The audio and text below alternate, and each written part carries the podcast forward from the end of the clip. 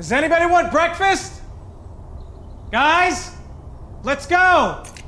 I'm leaving for McDonald's in 5 seconds. Why did you start with that? The breakfast stampede meal. It's only at McDonald's, where there's a meal for every morning. And nothing says morning like a classic sausage McMuffin with egg. Right now, get this all-time favorite for just $2 on the $1, $2, $3 menu. Price and participation may vary. Cannot be combined with any other offer or combo meal. Ba-da-ba-ba-ba.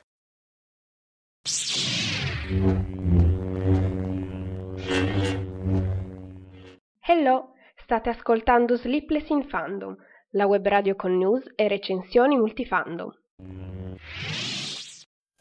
Salve a tutti e bentornati a Sleepless in Fandom. Quest'oggi, come avevo già annunciato la settimana scorsa, sì, penso di sì, ma comunque come minimo o la settimana scorsa o quella precedente vi avevo già accennato che vi avrei parlato prima o poi di Dracula, la nuova miniserie della BBC, e difatti eccomi qua con questa recensione piuttosto difficile. Volevo già parlarvene la settimana scorsa, invece poi vi ho parlato di The Witcher, questo perché nonostante avessi appena finito Dracula ero rimasta parecchio perplessa dalla finale e non avevo deciso se mi fosse piaciuta o meno. Ora come ora non ho ancora deciso del tutto, però ho fatto comunque la recensione perché tanto più avanti il tempo più le idee non si fanno chiare, quindi tanto vale parlarne subito. Intanto vi ricordo che se avete voglia di seguire Sleepless in Fandom potete farlo su Twitter, su Instagram, su Facebook, e i podcast li trovate sia qui su Spreaker sia anche su Spotify e su YouTube, però è abbastanza scomodo ascoltare i podcast su YouTube, quindi io vi consiglio di usare o Spreaker oppure Spotify, che sono due piattaforme molto valide per questo. Poi vabbè, se avete Apple c'è sempre iTunes Podcast, quindi insomma quello che più vi viene comodo. Poi se avete voglia adesso, mentre sono in diretta, di chattare con me, basta fare il login anche tramite Google o Facebook e potete farlo qui su Spreaker. Potete anche lasciare i commenti mentre non sono più in diretta, a me poi arrivano le notifiche e io li leggo e poi così vi rispondo. Intanto queste sono le premesse per iniziare e direi di andare subito a parlare di questo argomento di oggi. Quindi Dracula, la nuova miniserie della BBC, nuova perché è uscita penso il 4 gennaio, 4-5 gennaio, comunque pochi giorni dopo la messa in onda sulla BBC è stata messa su Netflix, quindi fresca da meno di 20 giorni, molto meno di 20 giorni, quindi direi che possiamo parlarne. È argomento attuale, anche se ecco, altro argomento attuale sarebbe quello delle nomination degli Oscar, però ho deciso che di quello parleremo poi dopo, quando vi farò anche le recensioni dei film degli Oscar che sono ancora in visione, cioè io li sto ancora guardando, sono un po' indietro e quindi vi parlo delle serie TV invece dei film, così prendo tempo. Ok, va bene, iniziamo. Dunque, dopo qualche anno dalla fine di Sherlock, la BBC ha prodotto quest'altra serie, sempre di 3 episodi, come erano le vecchie serie di Sherlock. Questa volta, nuovamente, hanno deciso di attingere a un classico senza tempo, quindi di Dracula. Chiaramente sono partita parlando di Sherlock perché, a parte il fatto che è un altro personaggio iconico da cui è stata tratta la serie TV, ma poi i creatori e sceneggiatori di Sherlock sono gli stessi che hanno poi creato e scritto la sceneggiatura di Dracula, quindi si riconosce anche abbastanza il loro stile nei dialoghi, ci sono anche dei rimandi a Sherlock, addirittura c'è proprio una citazione in cui a un certo punto un personaggio dice conosco un detective che conosco a Londra, quindi chiaramente il riferimento a Sherlock è abbastanza ovvio.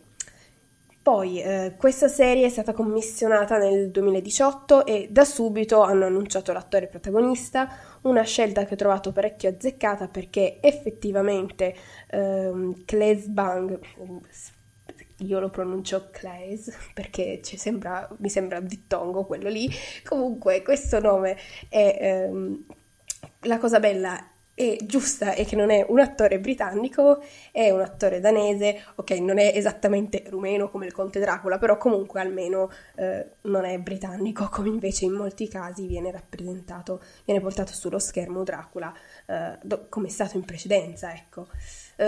I due creatori e sceneggiatori, quindi Stephen Moffat e Mark Gatiss, già allora nel 2018 hanno ribadito che la serie non avrebbe avuto niente in comune con Sherlock, quindi non sarebbe stata ambientata in epoca odierna ai giorni nostri, bensì avrebbe rispettato l'ambientazione originale del romanzo gotico di Bram Stoker, e in effetti è così, ha rispettato questa, diciamo, promessa, questo annuncio fatto un paio d'anni fa.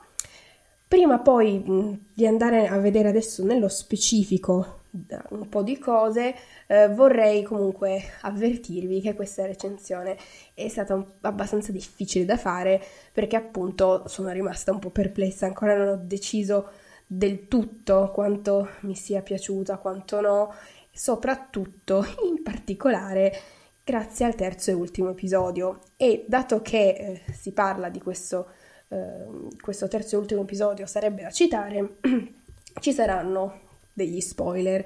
Cercherò sempre di non entrare troppo nei dettagli, però insomma gli spoiler ci saranno, quindi siete avvertiti. Se non avete visto la serie fino alla fine, o comunque se non l'avete ancora proprio vista, attenti, perché vado in ordine cronologico degli episodi a commentare, però insomma poi alla fine lo spoiler c'è.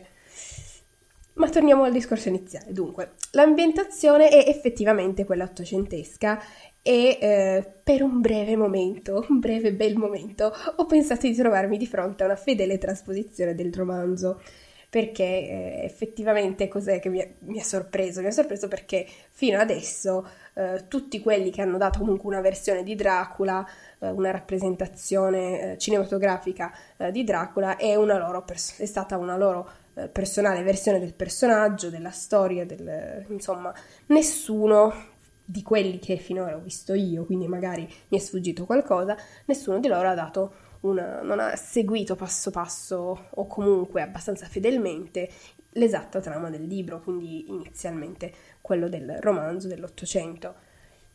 Io qui di specifico delle cose che ho visto io, quindi se per caso qualcuno di voi conosce un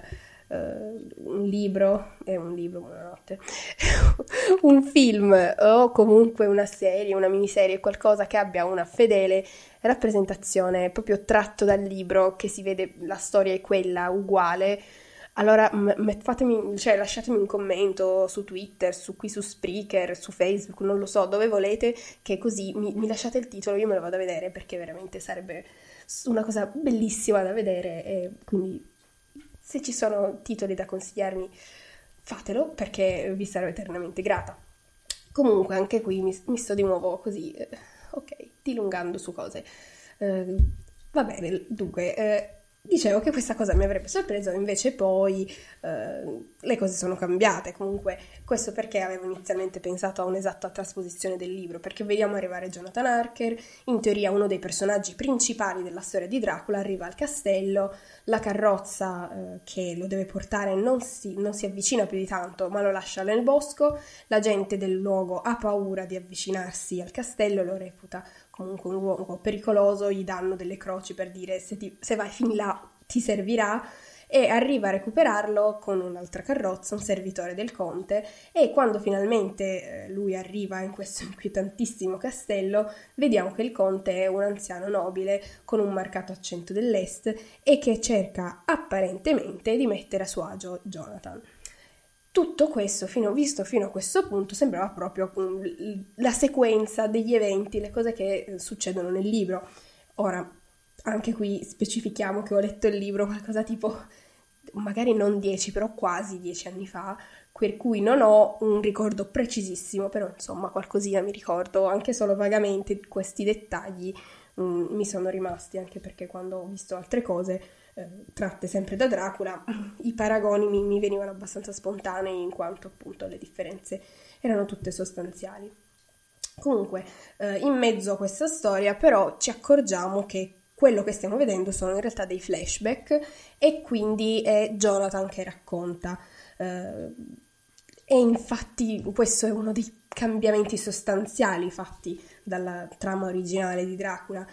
Jonathan è in condizioni critiche, inizialmente non capiamo se sia in punto di morte o se si stia per trasformare in vampiro, perché effettivamente è proprio in condizioni pietose, abbastanza inquietante da vedere, e quindi in questo primo episodio vediamo che c'è lui che racconta a questa suora la sua storia, quindi sono in un convento dove si è rifugiato dopo aver incontrato Dracula, quindi gli racconta alla suora tutti gli eventi che si sono susseguiti dopo aver incontrato il conte Dracula, e quindi dopo aver ascoltato un pochettino la sua versione capiamo che appunto Jonathan non ha mai lasciato il castello da vivo, e mentre nella storia originale, appunto nel romanzo, lui torna a Londra dalla fidanzata Mina, insieme poi affrontano la minaccia di Dracula quando lui arriva a Londra con l'aiuto comunque del professor Van Helsing.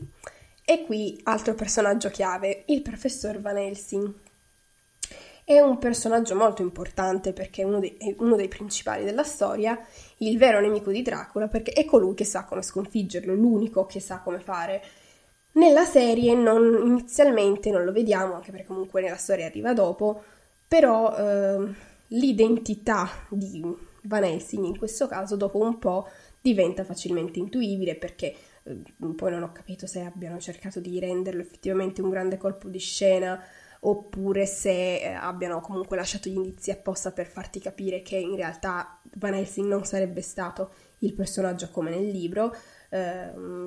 In ogni caso, cambiare il sesso di Van Helsing, renderlo anziché un uomo, una donna appunto, anziché renderlo un vecchio professore, renderlo una suora cinica e altamente intelligente, non è stato un cambiamento poi così scioccante, comunque personalmente non mi ha dato fastidio, e effettivamente può essere anche un cambiamento comprensibile, perché affidare la caccia di un vampiro a una figura religiosa ha il suo senso, ha il suo perché, insomma, e si capisce perché poteva anche essere reso in questo modo, anche se comunque Van Helsing era un uomo di scienza. In questo caso appunto vediamo questa suora che non crede, quindi effettivamente si rifà alla scienza, però è comunque dalla parte del crocifisso, diciamo, infatti lo usano poi contro Dracula. Comunque, il primo episodio è forse quello che mi è piaciuto di più per trama, per come è stato reso. Si percepisce maggiormente la storia gotica originale, anche comunque come horror è abbastanza classico, ed è una cosa che a me piace di più rispetto ad altre storie horror. Quest'area gotica così classica, magari a volte ci sono anche un po' dei cliché dell'horror, però insomma sono così, queste cose classiche che mi piacciono. Comunque la storia poi si svolge quasi interamente nel castello di Dracula, quindi vediamo Jonathan accorgersi sempre di più che il conte non è umano, più lui sta male, più il conte si rinvigorisce e ringiovanisce. Poi qui vediamo anche inserita la figura delle mogli del conte, altro elemento molto carino, horror, che viene inserito, e parte la classica cosa che gli lasciano, come si dice, gli incidono la finestra con la richiesta di aiuto, così insomma un'altra cosa molto chiaramente. Poi vabbè, il rumore delle unghie sul vetro è abbastanza raccapricciante, ma quello al di là dell'horror, così in ogni caso. Comunque il castello, visto anche come un labirinto, aumenta senza dubbio il senso di claustrofobia nel capire ormai che per Jonathan non c'è più via di scampo. Un elemento che viene inserito qua in mezzo e che non mi ha fatto particolarmente impazzire è quello dei non morti, in cui Jonathan si imbatte mentre esplora il castello. Sì, c'è l'elemento comunque Jonathan che trova la mappa, poi si aggira il castello per cercare di capire chi è che gli abbia scritto la richiesta di aiuto sulla finestra. Comunque si incontra questa specie di zombie, perché alla fine sembrano quelli. Secondo me questi non morti fanno più che altro scena, non hanno poi chissà quale funzione narrativa importante, forse ci prepara un pochettino a quello che succederà poi a Jonathan, però insomma, boh. La cosa assurdamente ridicola è quella della questione tutta lì del neonato che Dracula prende e poi dà come spuntino a una delle sue spose, che a quanto pare tiene a stecchetto, perché non si sa perché tiene lì prigioniere, da pochissimo loro di cui nutrirsi, e quindi vediamo che a questo punto, a un certo punto, gli dà questo neonato che a quanto pare poi non muore, ma rimane anche lui una specie di piccolo zombie indemoniato che, secondo me, quello era un elemento non necessario, reso male sia a livello narrativo che di effetti speciali, perché, di effetti speciali veramente atroce in quel caso. In generale non sono così male gli effetti, però in quel caso veramente orribile. Ti rovina tutta la scena, e quindi poi E vabbè, però il personaggio più odioso di tutto l'episodio, questo titolo lo vince Mina, non tanto il neonato, veramente. Il suo compito da assolvere è quello del classico personaggio scemo degli horror, perché ci deve essere qualcuno così che con le sue decisioni senza senso metterà in pericolo tutti quanti gli altri. Almeno è l'unica funzione che sono riuscita ad attribuire a Mina in questo caso. È veramente fastidiosa sotto ogni punto di vista. Poi, a parte la necrofilia della scena in cui lei cerca di convincere Jonathan che possono ancora stare insieme, dice no, ma non ti preoccupare, io ti amo lo stesso, ma è praticamente uno zombie, che schifo, ma è un horror, va bene. E poi non vuole ucciderlo, scelta totalmente egoistica, viste le condizioni del fidanzato, che è lì che effettivamente gli farsi un favore a ucciderlo, ma evidentemente non sei poi così tanto innamorata, perché queste considerazioni così personali. Ecco, poi la versione di Jonathan in questo primo episodio, la versione di questo personaggio, mi è sembrata più la versione del personaggio di Renfield che c'è nel libro, quindi inizialmente pensavo che avessero assegnato il ruolo di questo personaggio a Jonathan. In realtà poi più avanti nella storia compare un Renfield, proprio tale nome, però diverso dalla funzione abbastanza che ha nel libro. Altra cosa comunque bella di questo primo episodio è che abbiano mantenuto l'elemento di Dracula che può assumere diverse forme, a parte chiaramente i pipistrelli, quella del lupo, poi vediamo, a parte la scena della metamorfosi, in cui senz'altro un altro elemento da aggiungere per fare un pochettino orrore, perché effettivamente il modo in cui si trasforma da lupo a umano è abbastanza così da guardare, ma comunque in generale le scene che si svolgono poi al convento sono ben realizzate, le suore anche guidate appunto da Agatha Van Helsing, appunto prima non ho specificato che appunto il personaggio di Van Helsing era poi quella suora lì a cui Jonathan racconta la sua storia, lei è Agatha Van Helsing, e comunque lei ha tutto un piano ben congegnato che effettivamente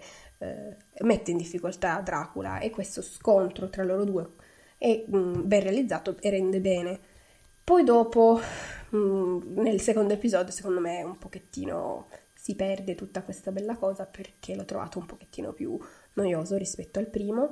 A parte alcune cose che appunto nel primo c'è Mina che rovina un po' tutto, però a parte quello in generale mi è piaciuto.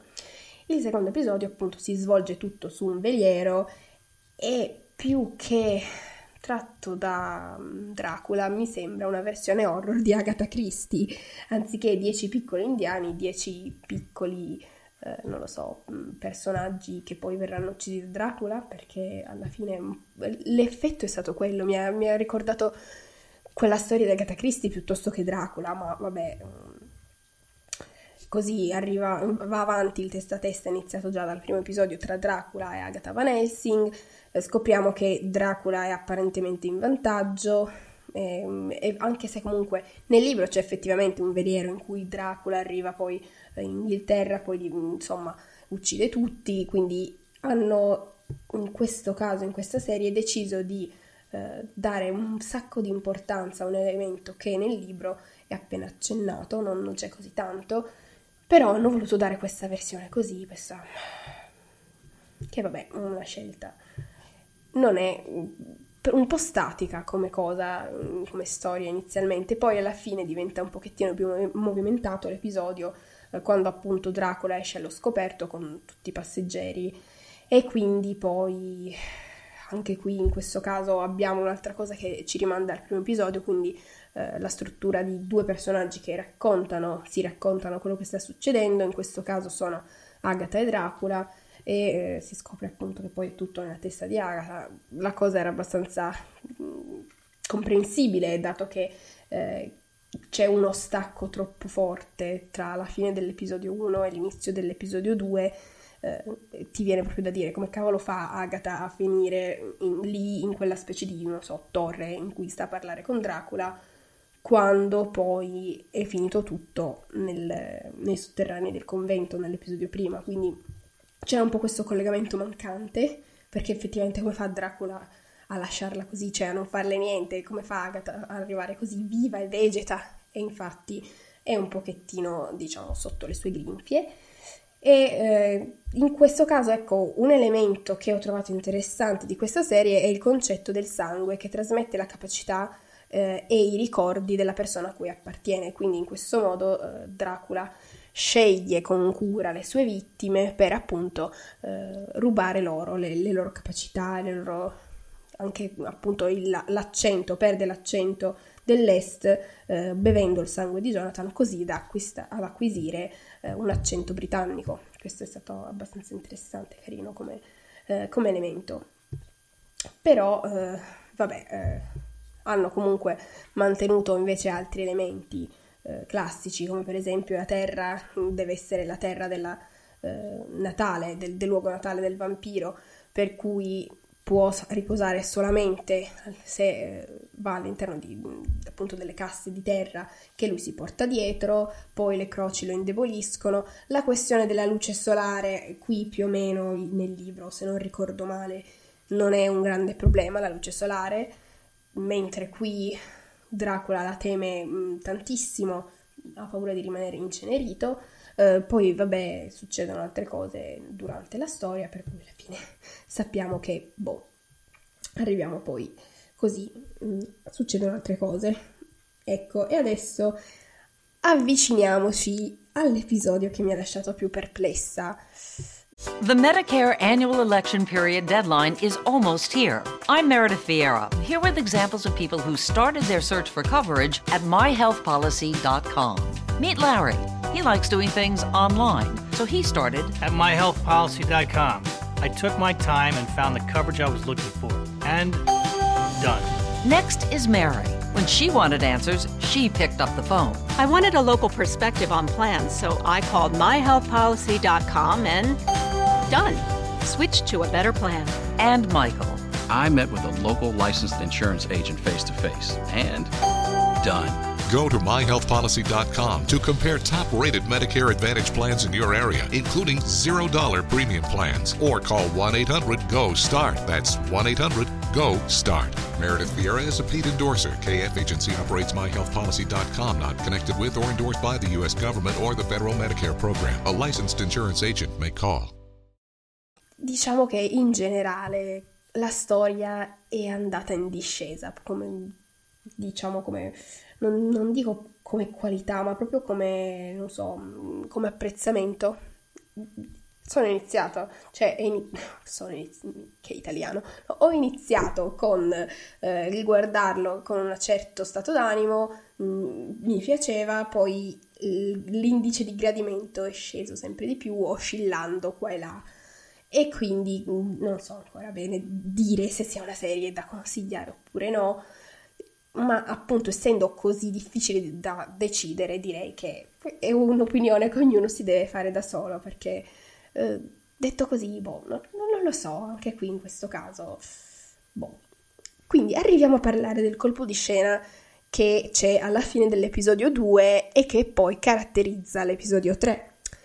Mi ero ormai convinta, arrivata a questo punto, che effettivamente la serie si discostasse dallo stile di Sherlock, come inizialmente i due sceneggiatori, Moffat e Gatiss, avevano detto. Poi mi stavo anche un po' preoccupando, perché diciamo, ma come Mark Gatiss, che oltre ad essere uno sceneggiatore è anche un attore, in precedenti casi recita anche nelle storie che scrive, e in questo caso ancora non l'abbiamo visto, ma ovviamente, e io che pensavo, ovviamente ce lo avevo fregato questi due, perché non so dire se in modo positivo oppure no, effettivamente arriviamo alla fine lì dell'episodio e dice, pensavate che la storia fosse effettivamente tutta nell'Ottocento, e invece no, ve l'abbiamo fatta anche questa volta, e va bene. Dunque, effettivamente può essere interessante portare la storia ai giorni nostri, portare i personaggi che prima erano nell'Ottocento al nostro presente, però in alcuni aspetti l'ho trovata una cosa un pochettino forzata, in particolare la discendente di Agatha Van Helsing, che poi è la stessa attrice, la stessa pettinatura, l'accento quasi uguale, ma magari no, ecco, cioè cambiate qualcosa, fateci almeno capire che non è la stessa, proprio la stessa persona, 100 anni di differenza. Infatti io inizialmente dicevo, ma allora anche lei è diventata un vampiro, no? È poco credibile come scelta. Poi vabbè, ok, nella televisione è una cosa che usano tantissimo, mettere la stessa attrice o attore per fare un personaggio discendente da un altro. Però, vabbè, potevano scegliere qualcuno che le assomigliasse, o magari, non lo so, cambiare i capelli, qualcosa, e invece no. In questo episodio, diciamo, fedele alla storia originale, abbiamo la rielaborazione della vicenda di Lucy, originariamente l'amica di Mina che viene poi sedotta e vampirizzata da Dracula.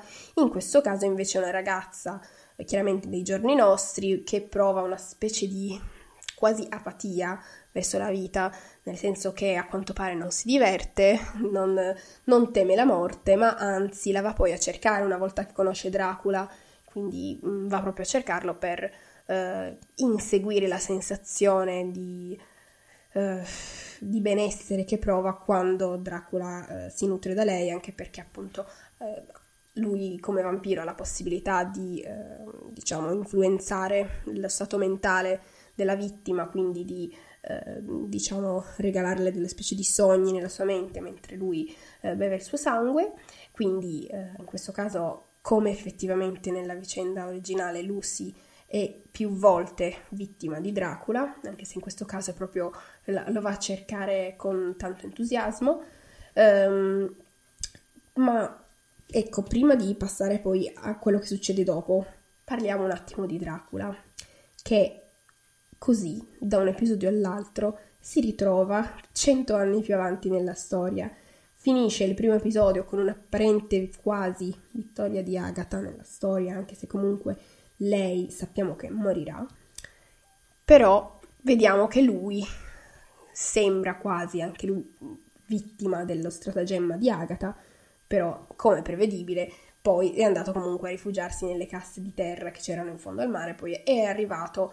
Quando finalmente è arrivato in Inghilterra era negli anni 2000, quindi così lui rimane sorpreso per 3 nanosecondi e poi si adatta, in men che non si dica, a questo salto temporale di un centinaio di anni come se niente fosse.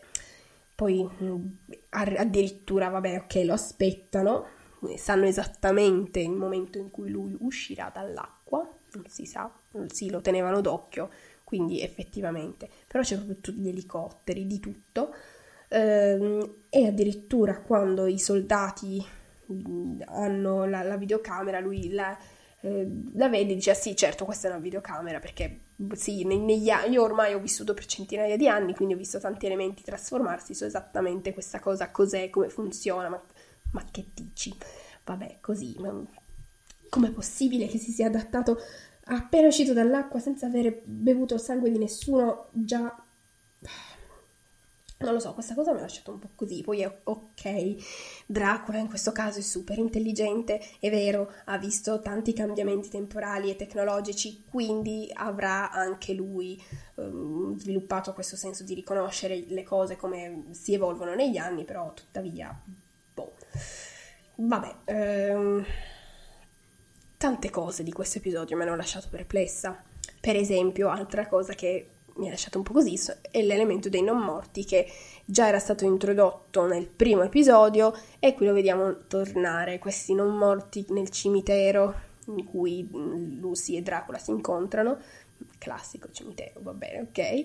E si incontrano in questo cimitero e sentono le voci. Se si ascolta attentamente si può sentire, ci sono i non morti che magari graffiano la bara perché vogliono uscire o cose del genere, e non si sa come qualcuno riesce anche a uscire proprio, e così anche a seguire le persone, ok? Come non si sa, però si sa quel bambinetto che poi salta fuori dalla tomba.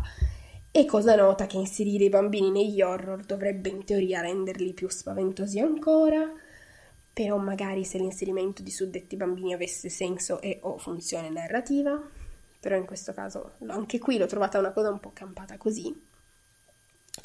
Evidentemente non ci sanno fare nell'inserimento dei bambini nella storia, perché come nel primo episodio c'è una specie di neonato così, anche in questo caso sto bambino, non lo so, mi ha lasciato un po', non mi è piaciuto molto questa scena, le scene poi inerenti a questo personaggio, questo coso.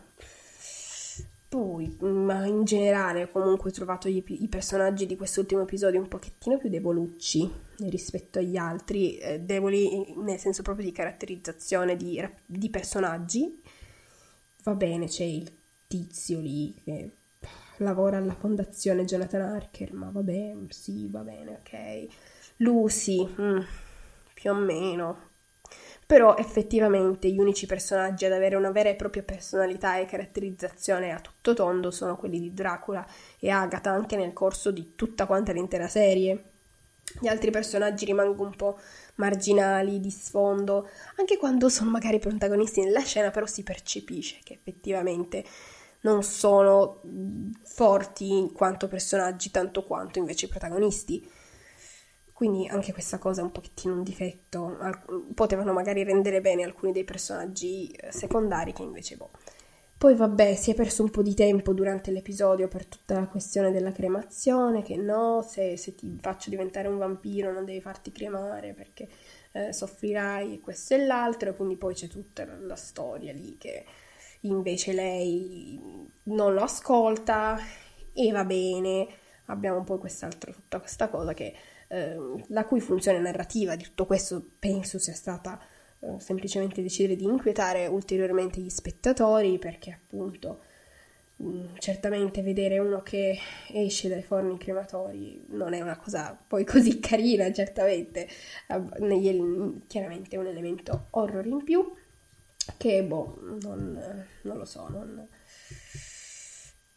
non so nemmeno se questa scelta mi sia poi piaciuta tanto a livello di trama oppure no, mi ha lasciato abbastanza indifferente, quindi anche in questo caso l'ho trovato un po' più debole come episodio. A parte all'inizio, quando tipo praticamente demoliscono una casa per far arrivare il sole da Dracula, non lo so, poi cioè dai, lo chiudono prigioniero dentro lì per analizzarlo e gli lasciano uno smartphone, no, cos'è, un tablet, e lui contatta un avvocato, cioè l'avvocato che ha avuto per anni, cioè non lo so, ok, va bene, dovrebbe essere un elemento più per far ridere questo probabilmente, però a me non viene da ridere in senso positivo in questo caso, mi ha lasciato, non lo so, non mi ha convinto per niente, ecco. Poi, vabbè, tornando un pochettino a Agatha anche, che a quanto pare è l'unico personaggio per cui Dracula prova qualcosa, qualche tipo di attaccamento, perché effettivamente anche con il trattamento che viene riservato a Lucy, qua si capisce quanto in realtà Dracula sia distaccato dalla vita umana, non gli importi niente, delle sue consorti non gli importi assolutamente niente, non si capisce nemmeno perché se le tenga a questo punto, ma va bene, gli importa appunto solo di Agatha. Forse perché lei è l'unica ad aver rappresentato una vera e propria sfida, può darsi. Il finale poi è la cosa che mi lascia più perplessa di tutto. Dopo centinaia di anni passati a fuggire alla morte, decide così...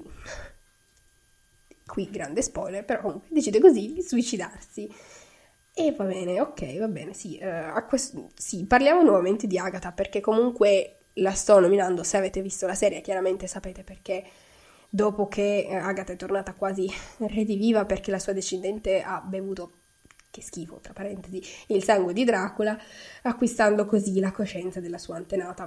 Ci sono vari motivi logici per cui la cosa non dovrebbe essere possibile, almeno nella mia personalissima opinione, che tento di trovare un filo logico in una storia di vampiri.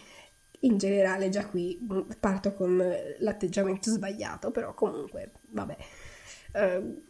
Intanto lei è un'umana, quindi suppongo che non dovrebbe avere la stessa capacità di Dracula, vampiro, essere sovrannaturale, immortale, così non vivo, di acquistare, non dovrebbe avere la stessa capacità di servirsi del sangue allo stesso modo, di captare quello che capta lui.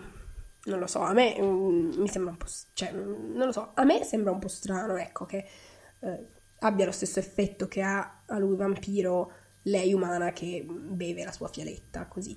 Ma poi ci sono, insomma, ma com'è possibile che Dracula abbia ancora in circolo il sangue di Agatha che ha bevuto un sacco di tempo prima e, tra parentesi, prima di poi bere il sangue di tutte le persone che c'erano sul veliero? Quindi teoricamente i vampiri, così, anche vedendo come si era ridotto all'inizio del primo episodio Dracula, completamente anziano e quasi prossimo a un'apparente morte, com'è possibile? Comunque, se si deve, tra virgolette, ricaricare con nuovo sangue, vuol dire che quello prima non ce l'ha più?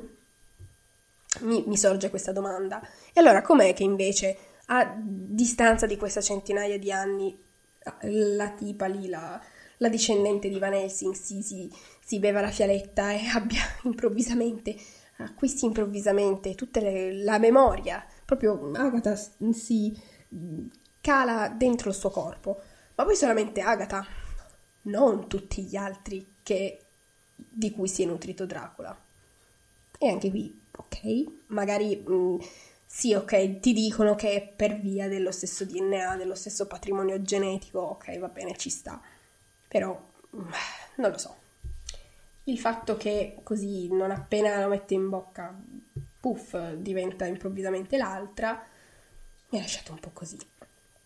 Vabbè, evidentemente il finale doveva essere inteso come Dracula che si arrende alla sua più grande paura, appunto la morte, e la affronta commettendo quello che apparentemente è un atto di amore, probabilmente, verso Agatha, anche visto poi così, ponendo fine alle sue sofferenze, dandole una morte rapida, con uno stato mentale comunque alterato, appunto nei sogni indotti dal veleno dei vampiri o qualcosa del genere, piuttosto che appunto la morte lunga che le avrebbe dato poi invece la malattia del cancro.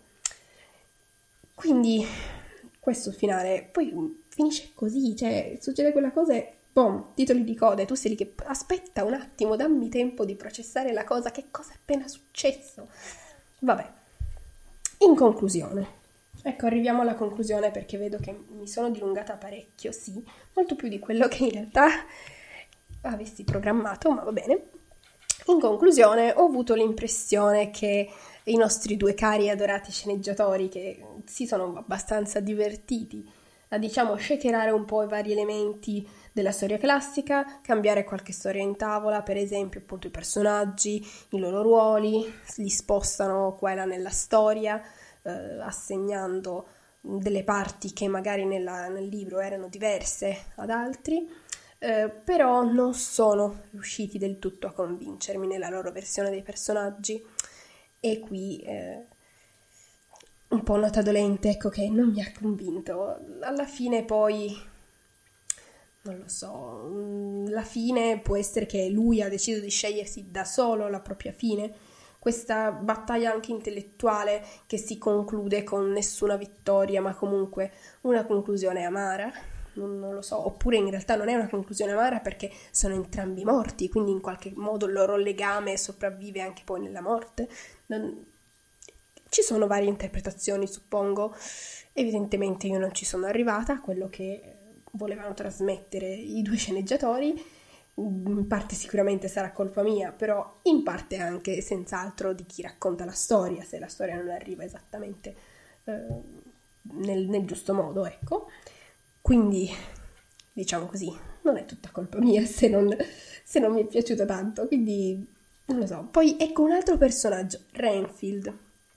Mi stavo già dimenticando di parlare di lui, che appunto dicevo inizialmente il suo ruolo sembrava un pochettino più assegnato a Jonathan, perché effettivamente nel libro è questo personaggio reso schiavo quasi da Dracula, la sua fedeltà appunto perché Dracula si nutre di lui e sembra quasi pazzo Renfield, perché effettivamente lo mettono in un manicomio, ma in realtà tanto pazzo non è, semplicemente appunto vittima di Dracula.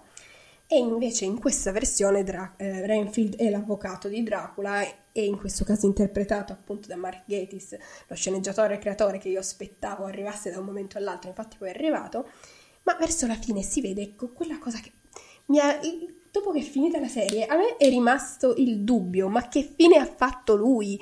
Perché si vede a un certo punto con ecco, l'elemento delle mosche, che è un elemento ricorrente in tutta la serie, vediamo che alla fine anche lui, esattamente come Jonathan, ha la mosca che tipo gli entra nell'occhio e non sbatte le palpebre, quindi questo sintomo del fatto che in realtà è un non morto?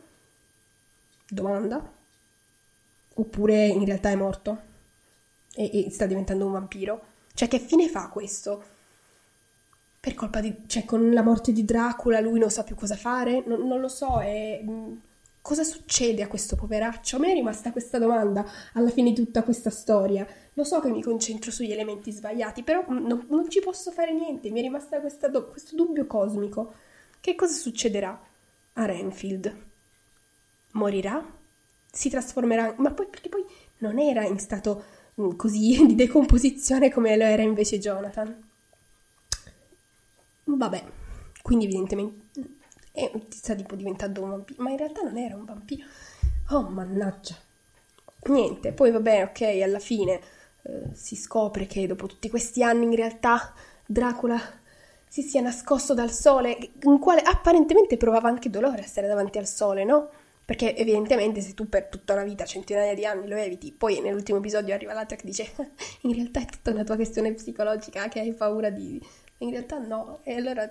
Lui sta lì di fronte al sole, non succede niente, lui dici, ma allora sei scemo Dracula, cioè dopo tutti questi anni che sembrava che tu fossi super intelligente, in realtà, boh, non lo so, vabbè, niente, avete capito, mi ha lasciato molto perplessa questa trasposizione di Dracula, questa versione in realtà non troppo ottocentesca verso la fine, è diventata nei giorni nostri, anche in questo caso non si sono smentiti sulla BBC in questa trasposizione.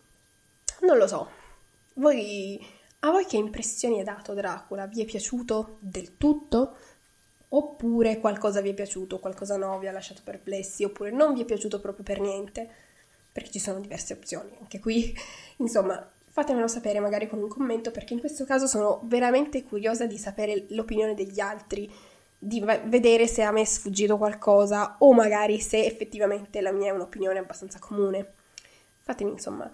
Battete un colpo, fatemi un segno. Intanto vi ringrazio per essere rimasti fino adesso qua ad ascoltare questo sclero. Dunque, sabato prossimo è il 26 gennaio. Adesso dovrò decidere se parlare già, ma probabilmente magari sì, parlare già dei film di febbraio, perché così poi febbraio possiamo dedicarlo quasi completamente magari agli Oscar, di... parlarvi delle recensioni. Alcuni film degli Oscar già avevo fatto le recensioni, mi pare.